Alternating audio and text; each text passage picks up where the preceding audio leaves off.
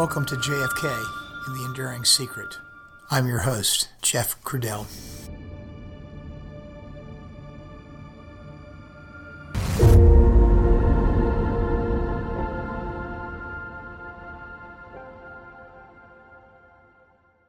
Hello, everyone, and welcome back to the podcast. Today's episode is episode 71. One of the more curious stories related to the autopsy is the discovery of an intact bullet during the autopsy proceedings. It was never documented as part of the autopsy materials. The official autopsy indicates that no intact bullets were recovered at Bethesda.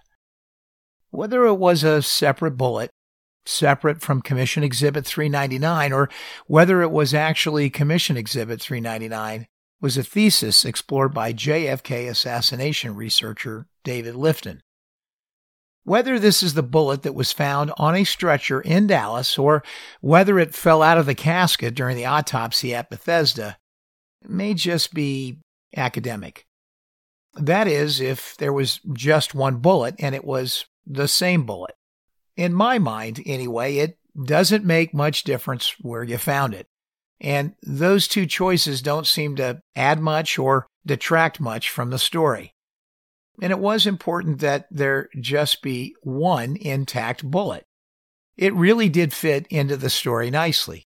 Maybe the way someone in authority wanted the story to be told. At that moment, remember, they had three spent cartridges recovered from the sixth floor of the schoolbook depository, and they were aware of the fact that a shot had hit the curb and would have to be accounted for. Where it gets interesting for me is whether or not this was perhaps a second intact bullet that was in addition to the magic bullet found at Parkland, a bullet that we all know well. If there were two bullets, two intact bullets, and we also know the headshot produced bullet fragments from another bullet, which would account for a third bullet, well, then, let's all think back and recall one more shot, the one which we know nicked the sidewalk and caused a minor injury to James Tague. If this intact bullet found at Bethesda were a second intact bullet, then that would mean a total of four bullets had to have existed in the shooting sequence. And of course, that would confirm what everyone suspects that there were too many shots fired too quickly too quickly for them all to have come from the one Mannlicher Carcano rifle. This is not a new concept. We've talked about it a lot in previous episodes, and certainly way back when we covered the Zapruder film. This is just one more avenue that points potentially to at least four shots having been fired. And believe me, there are other avenues that lead to that same conclusion. But what's interesting about this story is the basic irreconcilable differences on such a simple fact. Irreconcilable differences between highly credible people regarding their recollection of this bullet at the autopsy that night. You'll hear the details of that when we tell the story. This is not something you forget. Yet, officials who were in attendance at the autopsy that night don't have the same recollection. We are talking about assertions made by Admiral Osborne and also Commander Humes. We're not talking about an orderly, not a nurse, not an x ray tech. We are talking about the story given by an admiral. Now, one can lie or tell the truth whether you are an x ray tech or an admiral, of course. But this story is so amazing because you would never think that an admiral would make something like this up. And I don't think he did. In fairness, he was a captain at the time. I'm just saying. And of course, it's not the only irreconcilable difference in the story of the autopsy. In fact, this is one part of the JFK assassination story that is replete with irreconcilable differences. This story itself is well researched by David Lifton, and it's documented in his best selling book, Best Evidence. And really, the best way I think to tell this story is simply to read chapter 29 of Best Evidence. It's entitled The Assertion of Admiral David P. Osborne. This chapter gives a concise and interesting story tell of the whole affair, and it does so from Lifton's perspective regarding whether this intact bullet was really the one that purportedly was found at Parkland and became Commission Exhibit 399. So, without further ado, let's listen to episode 71 of JFK, The Enduring Secret.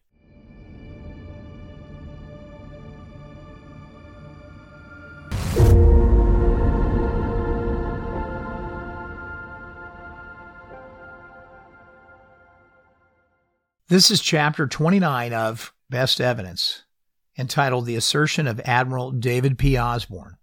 Please note that this is written in the first person by David Lifton himself. In May 1975, after 34 years of service, Rear Admiral David P. Osborne retired from the U.S. Navy as Deputy Surgeon General. On November 22, 1963, Dr. Osborne held the rank of captain and was chief of surgery at Bethesda Naval Hospital. The House Select Committee reported Osborne's assertion that he thought he recalled seeing an intact slug roll out from the clothing of President Kennedy and onto the autopsy table at the outset of the autopsy. The committee rejected this because no one else recalled anything about the discovery of a missile. The committee also noted that the president's body was unclothed at the outset of the autopsy. They reported that Admiral Osborne had been recontacted, advised of these objections, and then said that he could not be sure he actually did see a missile. I telephoned Admiral Osborne in October 1979, and after receiving a letter from my publisher, he agreed to speak with me. He came to the morgue that night because he was an old friend of Hume's, whom he referred to as Jim. Admiral Osborne told me that when he arrived at the morgue, the casket had not yet been opened. It was a very elaborate casket, he told me, as one might expect. It had not yet been opened, he said, and in fact, Humes was insistent that the casket not be opened until everyone had arrived. We were all standing there, Osborne told me. There was quite a delay because the casket was opened, actually, because they were waiting for everyone to arrive that Jim wanted to be there. Everyone included Dr. Pierre Finck.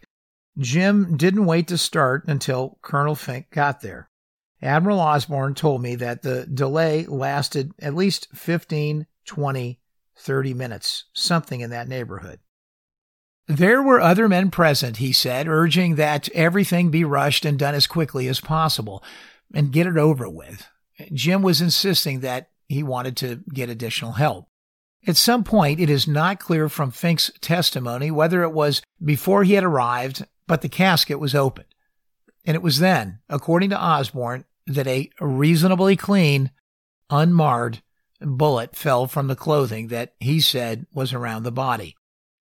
The bullet was not deformed in any way, Osborne told me. He said that he and the committee had gotten into a disagreement. Not really a disagreement, but I told them that this was the way I remembered it. And they said, well, it must be wrong. Because the Secret Service testified that the bullet was found in the hospital at Parkland and brought back to Washington. And so I said, well, if that's true, then they brought it to the morgue because I had the bullet in my hand and looked at it. I was startled to hear Osborne say he held the bullet. The committee reported only that he thought he recalled seeing the slug. You had the bullet in your hand? I asked. That's right, he replied. You actually held it, Admiral.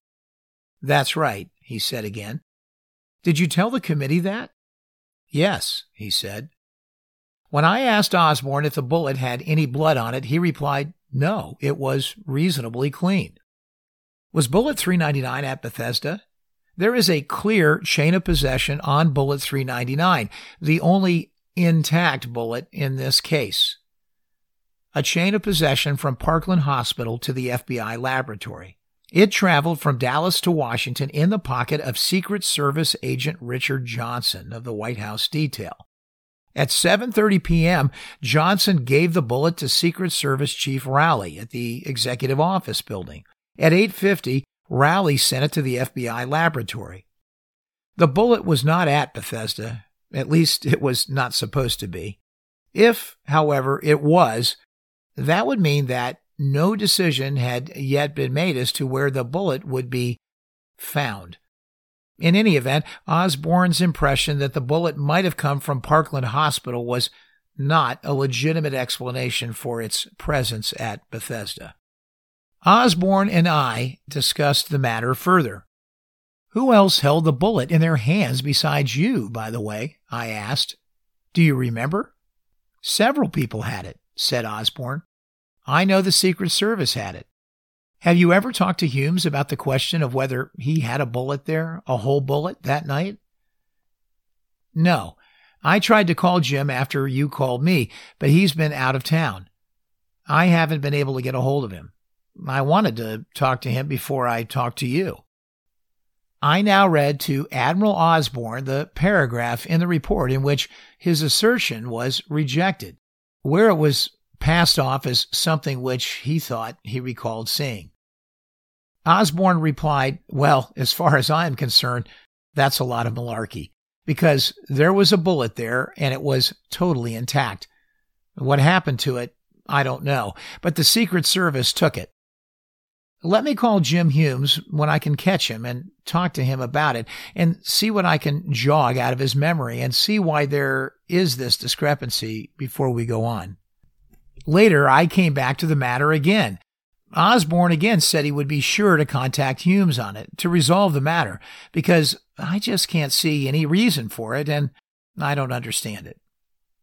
Still, later, I returned to the matter again, pointing out to him the seriousness of the assertion that the bullet in question never became evidence.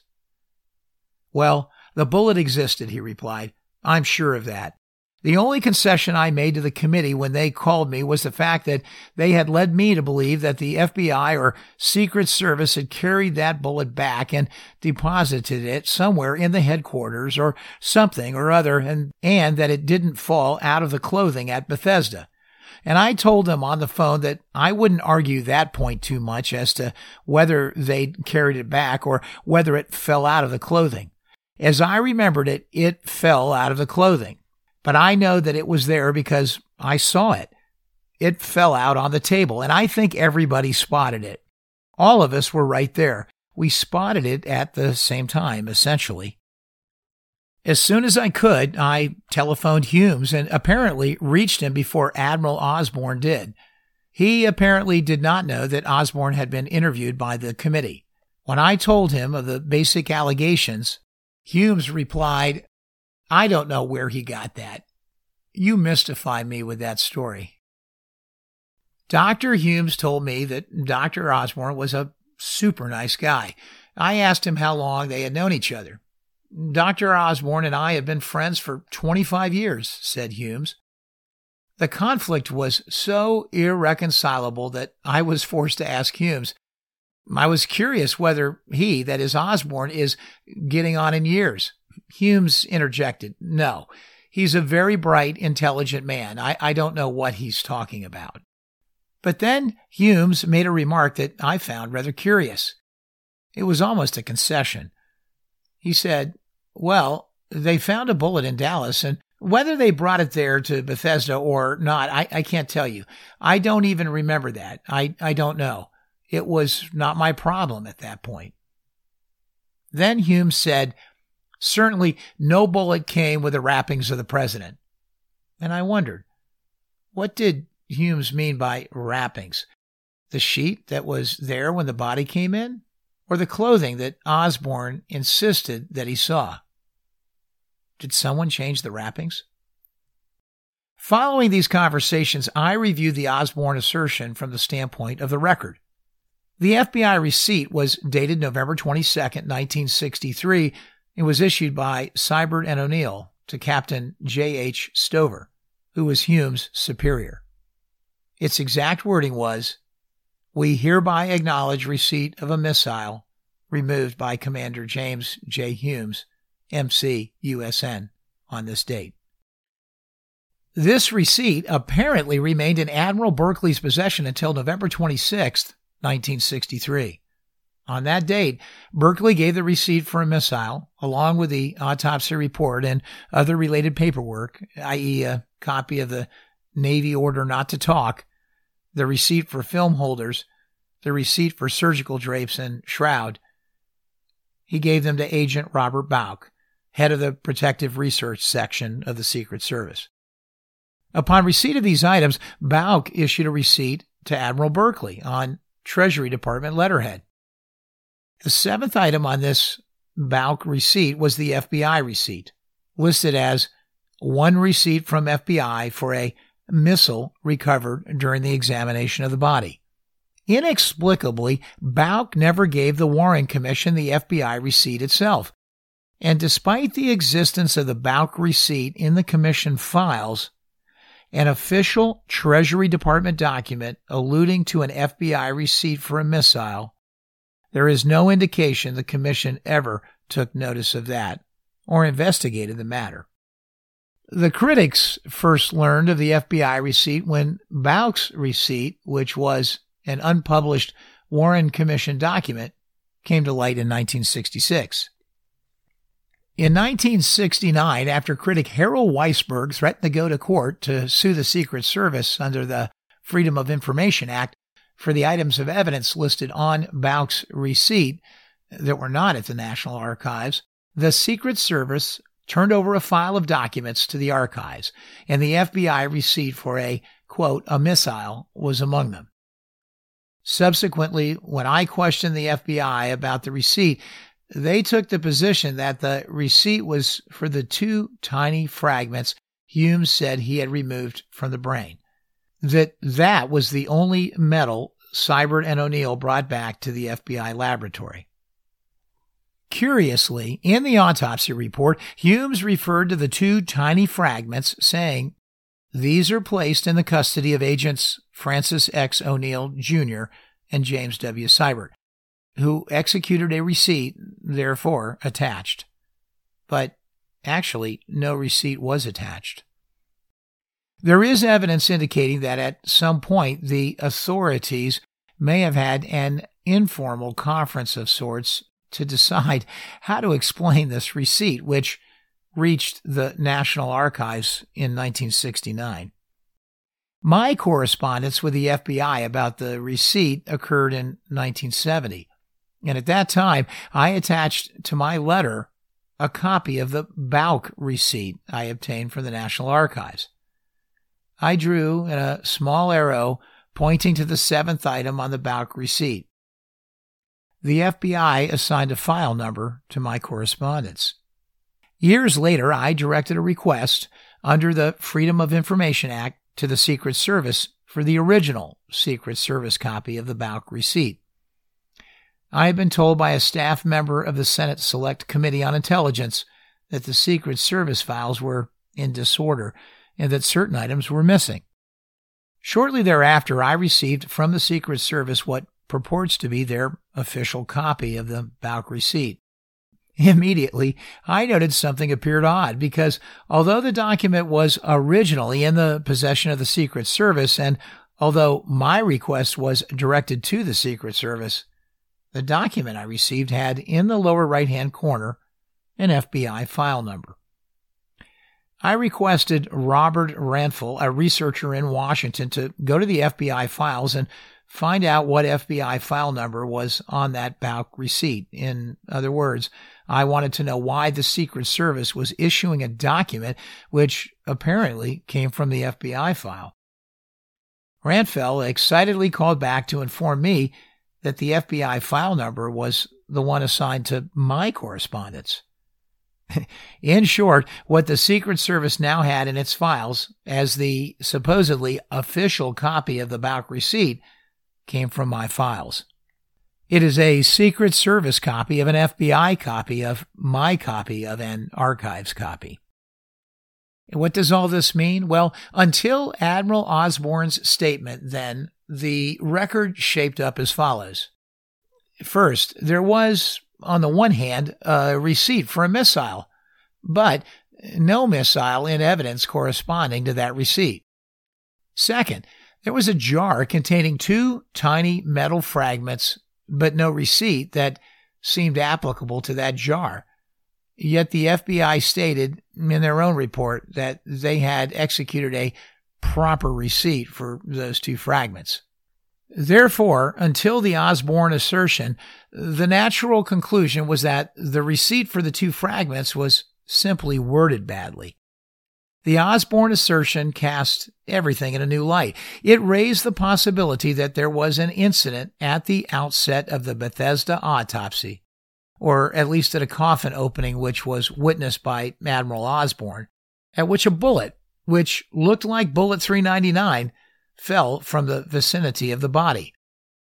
I now realize that if Admiral Osborne was correct, if he saw this bullet and held it in his hand, that did not necessarily mean that the bullet was brought back to the FBI laboratory. Indeed, Osborne was firm on who had the bullet. I know the Secret Service had it, he told me. Did they keep it? Osborne's account raised the possibility that the bullet existed, that it was at Bethesda, that the FBI typed a receipt for it, but that the missile was not surrendered to the FBI. That Secret Service agents brought it back to Secret Service headquarters, where it was turned into the FBI laboratory as a bullet which was found on a Dallas stretcher. Such an incident, if it occurred, would be a major irregularity in the handling of this item of evidence. It suggested to me a last minute change in the role the intact bullet was to play in this affair, i.e., where it was supposed to have originated. Certainly, that was supported by the post midnight call to Darrell Tomlinson in Dallas, telling him not to discuss the bullet. Darrell Tomlinson was the Parkland employee who actually discovered the bullet. Because neither Humes nor Boswell ever spoke of such an incident, Osborne's assertion required corroboration. I was most surprised to discover corroboration in the report filed by FBI agents Sibert and O'Neill of their questioning of Secret Service agent Gerald Behn, the special agent in charge of the White House detail. The Sibert and O'Neill interview of Gerald Behn on November 27, 1963 was extraordinary because it appears that the two agents were questioning Behn about three matters pertaining to the autopsy, all dealing with how evidence reached the mainstream of the investigation. The first question was not listed, but the answer had to do with Air Force Two passing Air Force One in flight. My conclusion was that the first question probably was, why was the body there before we were? The second question was listed. Mr. Behn was questioned concerning the section of the president's skull which was brought to the National Navy Medical Center at Bethesda, Maryland, after the autopsy was in progress. On Friday night, according to the telegram they sent at 2 o'clock a.m., Sibert and O'Neill had apparently been told the bone was flown in from Dallas Hospital. On November 27, 1963, Behn told them it was found in the car. And the third question, considered in the light of the Osborne assertion, now made sense. Behn was likewise questioned concerning the location of a bullet which had been found on a stretcher at Parkland Hospital in Dallas, and which had been turned over by the Secret Service to an agent of the Federal Bureau of Investigation for delivery to the FBI laboratory. Sibert and O'Neill's wording was precise. They were not questioning Behn about which stretcher the bullet was found on in Dallas. They were questioning him on the bullet's location. I believe they must have asked what was a bullet which we were subsequently told originated on a Dallas stretcher doing at the Bethesda morgue? In view of Osborne's account, the receipt issued by Sibert and O'Neill, which matched the bullet but not the fragments, and Sibert and O'Neill's questioning of Gerald Behn about the location of the bullet, it seemed reasonable to believe that the incident reported by Admiral Osborne did in fact occur. The bullet must have been at Bethesda, and the Secret Service probably took possession of it, explaining to Sibert and O'Neill that the missile had been found in Dallas and would be delivered to the FBI laboratory. Since the receipt in question was issued to Captain John Stover, the commanding officer of the U.S. Naval Medical School and Hume's immediate superior, in April 1980, I contacted Stover. I went directly to the point and told him about Osborne's allegation, the committee's position, and Osborne's insistence that he saw the bullet in the room. Indeed, that he held it in his hand. Stover confirmed the bullet was in the Bethesda morgue. It seems to me that the one they found in Dallas they brought up. I think it was in a brown paper envelope. Stover said he was unaware that Osborne had held the bullet. Stover said he himself had not. He said he associated the bullet with a brown paper envelope, one of those slim ones with the opening across the narrow end. I asked Stover about the receipt he signed. He said, I am not sure what that's uh, the complete round that you are talking about. It's the thing I may or may not have signed uh, the receipt for. Then he added, I signed a receipt for some fragments. Stover was not questioned about the matter by the committee. He told me his entire contact with the committee was one or two phone calls. What was ironic about the committee's handling of this affair was its reliance on Paul O'Connor and James Jenkins to refute Admiral Osborne. Neither of them, said the committee, could recall any foreign object, specifically a missile, being discovered during the autopsy. But what Purdy and Flanagan didn't know at the time they conducted their investigation was that what Paul O'Connor meant by the opening of the coffin was the arrival of Kennedy's body in a body bag inside a shipping casket. Whereas what Admiral Osborne called the coffin opening was the opening of a ceremonial casket after a delay of some time while Humes was waiting for everyone to be there. Moreover, the committee staff seems to have been unaware of the powerful corroboration provided Osborne by the Sibert and O'Neill interview of Behn. My own preoccupation for the Osborne assertion grew when I put the various events on a timeline. The military district of Washington casket team brought in the casket at 8 o'clock p.m. Osborne witnessed a casket opening sometime afterward. At 8:50, Secret Service Chief James Rowley turned in the bullet and said it had been found on a Dallas stretcher. Sometime after that, he made a call to Bethesda and told Kellerman that the bullet had been found on a Dallas stretcher. Between 11 and 12 o'clock, according to Sibert and O'Neill, they called the FBI laboratory and first learned that a bullet had been found on a stretcher. The question that had always seemed strange was why, if the Secret Service had the bullet since 2 o'clock p.m., that they had not notified the FBI laboratory until 8:50 p.m. Air Force One has radio telephones. The FBI could easily have been notified that a bullet had been found and would be delivered after the plane landed. Air Force One landed about 6 o'clock p.m. Special Agent Johnson's memo indicates it wasn't turned over to Rowley until 7:30. Why a 90 minute further delay before Rowley was told about the bullet? And why another one hour and 20 minute delay until 850 when the FBI was notified? This peculiar behavior on the part of the Secret Service officials in the handling of this item of evidence only enhanced the credibility of the account of Admiral Osborne. Osborne's account and Stover's corroboration implied the incident was witnessed by others at Bethesda who had chosen to say nothing about it. These would have included Dr. Humes and Dr. Boswell and Sibert and O'Neill, who omitted it from their report on the autopsy. Hume's statement to me was not an outright denial. Rather, it was consistent with the view that the bullet was not connected with the body on which he was preparing to do an autopsy. Well, they found a bullet in Dallas, he said, and whether they brought it there or not, I can't tell you. I, I don't even remember that. I, I don't know. It was not my problem at that point. Certainly no bullet came with the wrappings of the president. What did Humes mean when he said it was not my problem at that point? I never called back Osborne to find out what explanation Humes provided when he called. The conflict is irreconcilable.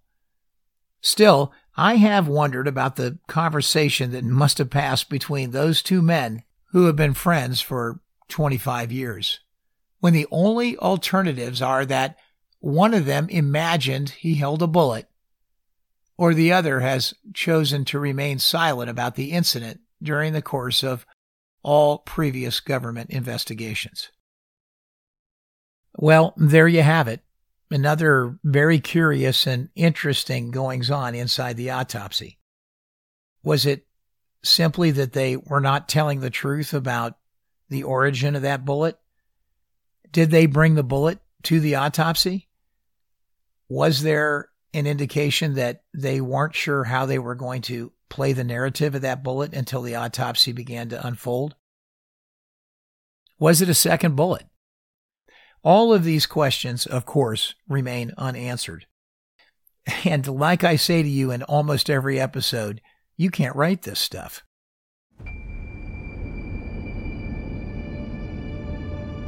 Thank you for listening to episode 71 of JFK The Enduring Secret.